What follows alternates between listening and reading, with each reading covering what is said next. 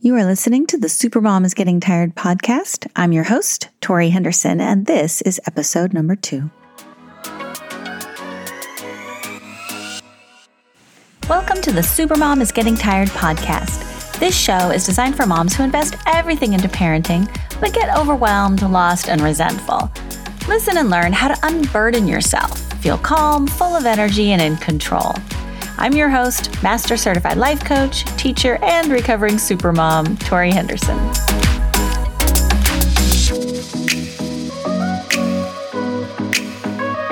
Today on the podcast, I'll be answering the question How can I get my teenager to be nice to me? We'll talk about why teens rebel against their parents and what supermoms can do to feel at peace during these rebellious years. I'll introduce today's Supermom Kryptonite, a secret energy drain that you might not know is making you tired, followed by a tip to reclaim your superpower and feel happy no matter how your teenager treats you. Today's question comes from Amber. She writes Dear Tori, I have a great teenager. He's hardworking, fun to be around, nice to his sister. In fact, he's nice to everyone except me. When I sit next to him on the couch, he gets up. When I try to hug him, he ducks away. The other day, he was helping his sister with her math, and I said, Thank you so much for helping her. That is so sweet of you. He immediately stopped helping and walked away. Everything I say is wrong in his eyes. I just want to feel close to him and love on him, and he won't let me. I expected some teenage rebellion, but the only thing he's rebelling against is me. How can I get my teenager to be nicer to me?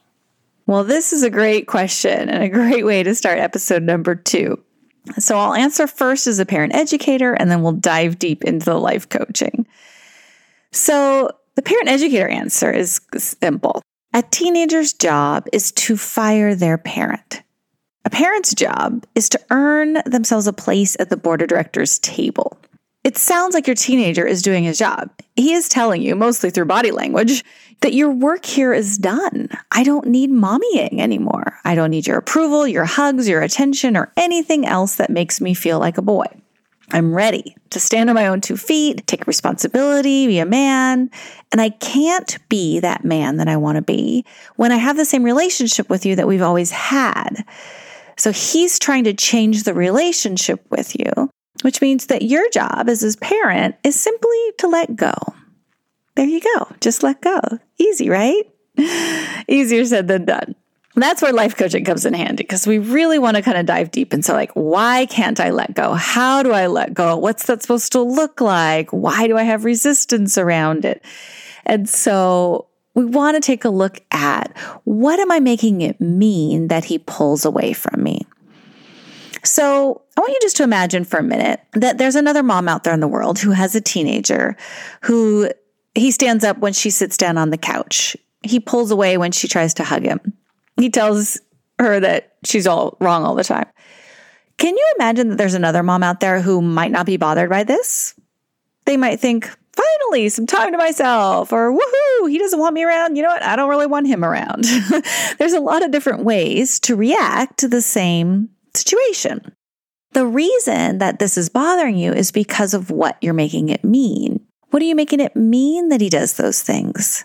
And what is the feeling that's coming up for you that you're trying not to feel? Well, in this situation, Amber, it sounds like you're feeling annoyed and frustrated just from the way you wrote the letter.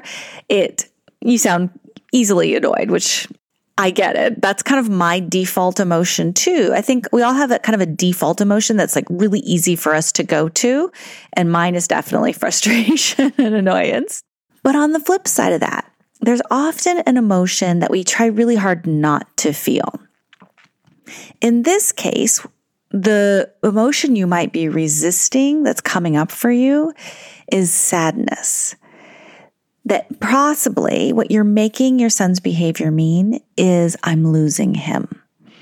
And the feeling you're trying not to feel is sad. Now, some people have no trouble with sadness. Some people indulge in sadness. But my hunch is for Amber in this situation that she doesn't want to think about losing her baby boy. And every time he pulls away, she clings on tighter. She feels more and more vulnerable as she tries to control something she has no control over. She thinks if he would just be nice to me, then I wouldn't have to feel insecure. right? Like we think, oh, if he could just be nice, then I could feel happy and feel peaceful and relax. But every time he's rude, she doesn't just say, like, oh, okay, he's being a teenager. This is bothering her because the thought is coming up that I'm losing him or it's never going to be the same. And so she's putting her power to feel secure and happy in the hands of her rebellious teenager. And I can't tell you how common this is. We do this all the time. So here he is trying to distance himself from her.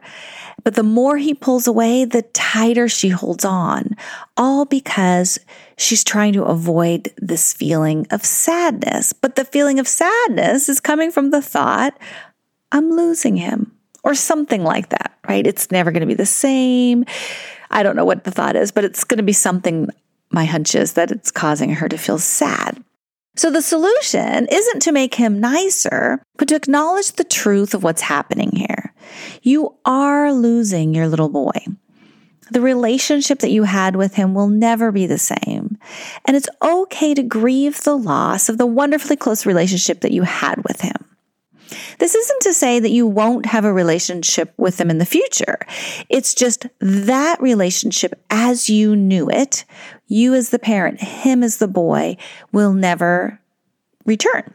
It's just time for the relationship to evolve. Right now, you can't say or do anything right because of the energy you're bringing to him. It's so one sided. It's kind of like it doesn't matter how great you are, it doesn't matter what you say, how right you are, how kind, how helpful, how intelligent. Nobody wants to agree with their stalker. you could be the most perfect mom in the planet, but it just feels like there's this the stalker, right? Like this puppy dog, which just like hug me, love me, be nice to me, please, you know, give me something, and it just forces him to pull equally as strongly in the other direction. So the way to get your son to be nicer is to pull your energy way back to grieve the loss of the relationship that you had, to recognize yourself for the good work you did. I mean, this is kind of a culmination. You said he's, you know, hardworking, he's happy, he's nice to his sister, even. I mean, come on, that's a victory.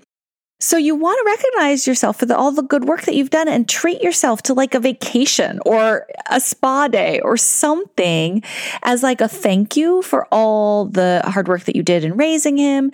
Give yourself a certificate, a trophy, something to signify that your job here is done.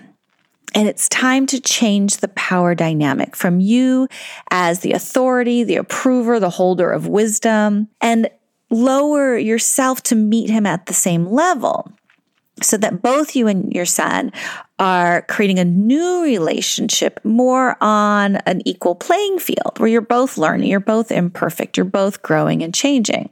So I have three tips to help you let go of your teen so that he doesn't need to push you away and so that he will be nicer because he doesn't feel like he has to fight so hard to have that kind of independent energy. The first tip is my kind of system I've got with a, I work with a lot of my clients who are letting go of their teenagers is this love more, care less approach. Okay. When kids are little, love and care go hand in hand. Care involves feeding, clothing, hygiene. How do they spend their free time? How are they doing in school?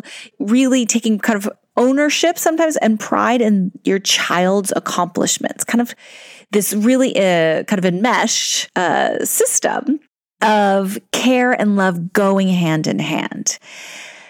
As they approach adolescence and grow through adolescence, we need to separate out. So teens need to be able to care for themselves. So learning how to separate love and care is a really crucial milestone for super moms. Okay. They want to be, teenagers want to feel like an adult. They want to feel like they can take care of their own needs. And so when mom says, uh, you know, how are you? How was school today? How was your test? Did you brush your teeth? You need to go to bed on time. You, and kind of this person is like, I have the wisdom and the authority, and I need to check in and make sure that you're being responsible online and make sure you, you know, say thank you to your grandma for that gift she sent. And we just kind of like monitor them. It feels very stifling to a teenager. And to us, it feels like we're loving them. Like, of, I'm, but I'm just trying to check in and make sure he's doing what he's supposed to be doing and that love and care are the same. But then as they grow older, we need to separate so that they can feel like they can care for themselves, but we can increase the love as we decrease the care. And that looks like, oh, I love you with your imperfections. I love you even though you haven't brushed your teeth for three days. I love you even though you're making really unhealthy food choices. So we care less about the details of what they're wearing, what they're eating, what they're, how they're talking to their friends, their relationships, their online business. Care less about one as we increase the love and appreciation for who they are right now in this stage of their life. It's a tricky thing to do, but it's tip number one. Tip number two is what would I say to a roommate? Okay, because you are cohabitating with your teenager. And so you want to think about would I say this to a roommate? Let's say your son gets in the car from school and you're like, hey, how was school today? How did you do on your test? You might ask a roommate, how'd your test go? How did you do? But you probably wouldn't ask your roommate, did you study for that test? It's a very subtle difference, but this question of like, would I say that to a roommate can help you move out of stalkery, clingy, mommy, I need, mommy mode that I need you to be nice to me in order for me to feel good. It helps you kind of let go of that because we don't tend to do that with our roommates. We don't need our roommates to love us and be kind to us and nice to us in order for us to be happy. I mean, it's a great bonus, but there's a different level of need and energy underneath that. So, in your question that you said, you, you mentioned about how your son was helping his sister with her math. If that was a roommate, if your son was a roommate, you probably wouldn't say, Thank you so much for helping your sister with her math. Because in a way, you're kind of taking a little bit of like he's doing that for you. Like I get some benefit out of that.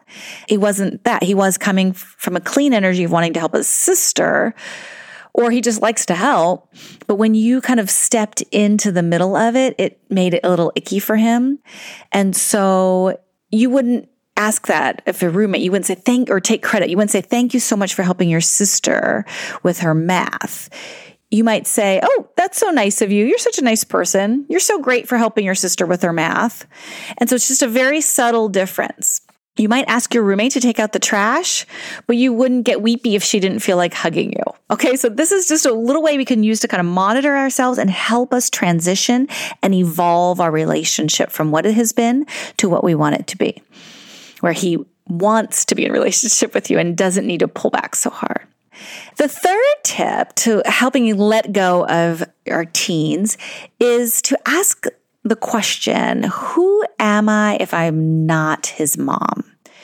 Because what a lot of why we cling and hold on so tightly to the how things have been is because it's really a bit of an identity crisis for moms who've gone all in on parenting and we've been super involved and our, you know our lives get hijacked, for lack of a better word, by soccer tournaments and football games and cheerleading and volleyball and all these like activities and sports. And we become really involved. All our vacations evolve around what do the kids want to do? What would they enjoy? And it really can take over our own identity of who we are without parenting our kids. So think about how the lives of your parents changed after you moved out of the house. Because very often that's what creates our picture of our future when our kids move out. We assume it's going to kind of be like our parents experienced. If that's something that looks appealing to you, then great. You've got a vision of a fun times ahead. If not, if that doesn't look appealing to you, then you're probably going to cling even tighter to how things were and to your son and not wanting him to grow up. a really helpful place for moms who want to let go is to create a vision for yourself separate from your role of, as mom, but a positive one, a happy one, something you're excited and looking forward to. Because the thought for super moms who've been very involved, the thought of not being wanted or needed in the same way can send us into panic mode. so you want to grieve the loss of what was Create a vision of yourself and your future that excites you. Do you want to have more time for creative projects, more time for outdoor adventure, maybe traveling, maybe learning a new skill, taking on a new challenge, pushing yourself to play bigger in your life? Maybe you're really happy with the direction your life is in, your career is in, and you just want to turn the volume up and like play even bigger. Maybe you want to recapture some things that you did before you had kids that you really liked. And you want to look back and, and go, what, what can I bring forward that I used to enjoy that I haven't had time for? Maybe it's finding more time for girlfriends and spending more time with people who maybe your kids don't get along, but you really like them. You know, sometimes our friendships change based on what our kids are into and the the you know, moms of people whose kids we our kids get along with. So, who do I like and would like to spend more time with that really is separate from the kids and has nothing to do with them? So, the best way to let go of our role as mom is to stop thinking about being proud of your teenager and to instead to think about how can I live in a way that makes my teenager proud of me? Today's Supermom Kryptonite, the secret energy drain that you might not know is making you tired, is when we try not to feel a feeling. When an emotion bubbles up for us and we try to avoid it, oh my goodness, does that exhaust us? It's kind of like pushing a beach ball underwater you can do it. You can hold that beach ball underwater. It's not that hard, but over time, it gets exhausting. It's really tiring. And sometimes when it does come up to the surface, it kind of explodes up to the surface a lot louder than it would have if we had just allowed ourselves to feel that feeling. And most of us don't learn the skill of feeling a feeling. It's so simple, but emotions really just means energy in motion. So an emotion is meant to move through the body. If you'll watch a dog uh, who experiences something like an attack or something scary, and then they shake, they shake it off and then they move past it, right? They, they don't hold on to it. That's kind of how we're supposed to do it too, is we experience a negative emotion. We uh, feel it all the way through to its completion. And we notice where in the body we feel it the strongest. Does it feel like tension in our shoulders? Does it feel like a pit in our stomach? And you just breathe and you allow it to move through you. It takes 90 seconds for the brain to process an emotion. If we could keep our full attention on it. But that's the tricky part is we spend a lifetime avoiding it. I don't want to think that. I don't want to feel that. I'm going to pre- pretend it's not there. I'm going to distract myself, change, change, you know, my focus and just push it down underwater. If you can allow the emotion to be there and just notice what it feels like. It feels like a tightening in my solar plexus. It feels like a rope, a knot. And you're just going to ask yourself, like, what color is it? What texture is it? Does it make a sound? And these questions, as you ask them, don't really matter. They're really just designed to help keep your attention on the feeling.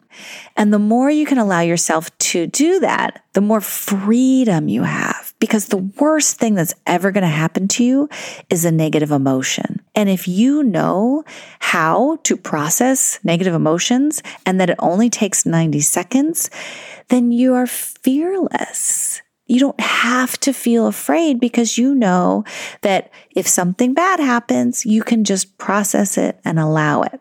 If you spent a lifetime like I sure did, and a lot of us do, trying not to feel feelings, then Mm, it's there's this very narrow margin of life experiences you get to have.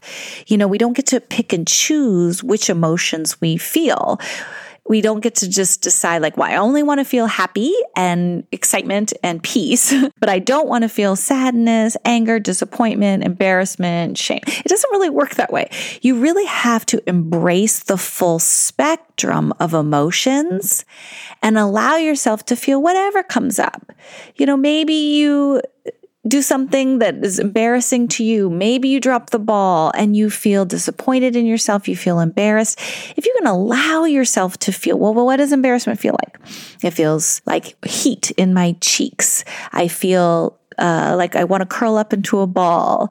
And you just breathe and allow yourself to notice what embarrassment feels like then you're free to take risks, to put yourself out there and try new things. And it's so worthwhile. I call it emotional mastery. And it is definitely something to worth spending your time on. It gives you so much more energy. But I have another Supermom Power Boost. Besides feeling your feelings, today, your Supermom Power Boost of the day is to use your creativity or at least use your imagination to create what you want. So many of us spend so much time imagining what we don't want. We're imagining you know, losing our child and being sad and this empty house and us being, you know, kind of this boring life with all about loss and loneliness, why not use your imagination to create what you actually want to experience and start really purposefully crafting that picture in your mind of a vibrant life, an exciting life, a fun life that you want to create. And so you have creativity inside you and you have this great tool called your imagination. Let's use it to create a future that you can be really excited about. Today's quote for the day comes from Stephen Covey. He says, Live out your imagination, not your history. And I will love you and leave you. Thanks so much for listening. Want a free life coaching session? Go to lifecoachingforparents.com and schedule yours today. And thank you so much for listening. I would love it if you would subscribe and share these podcasts with your friends.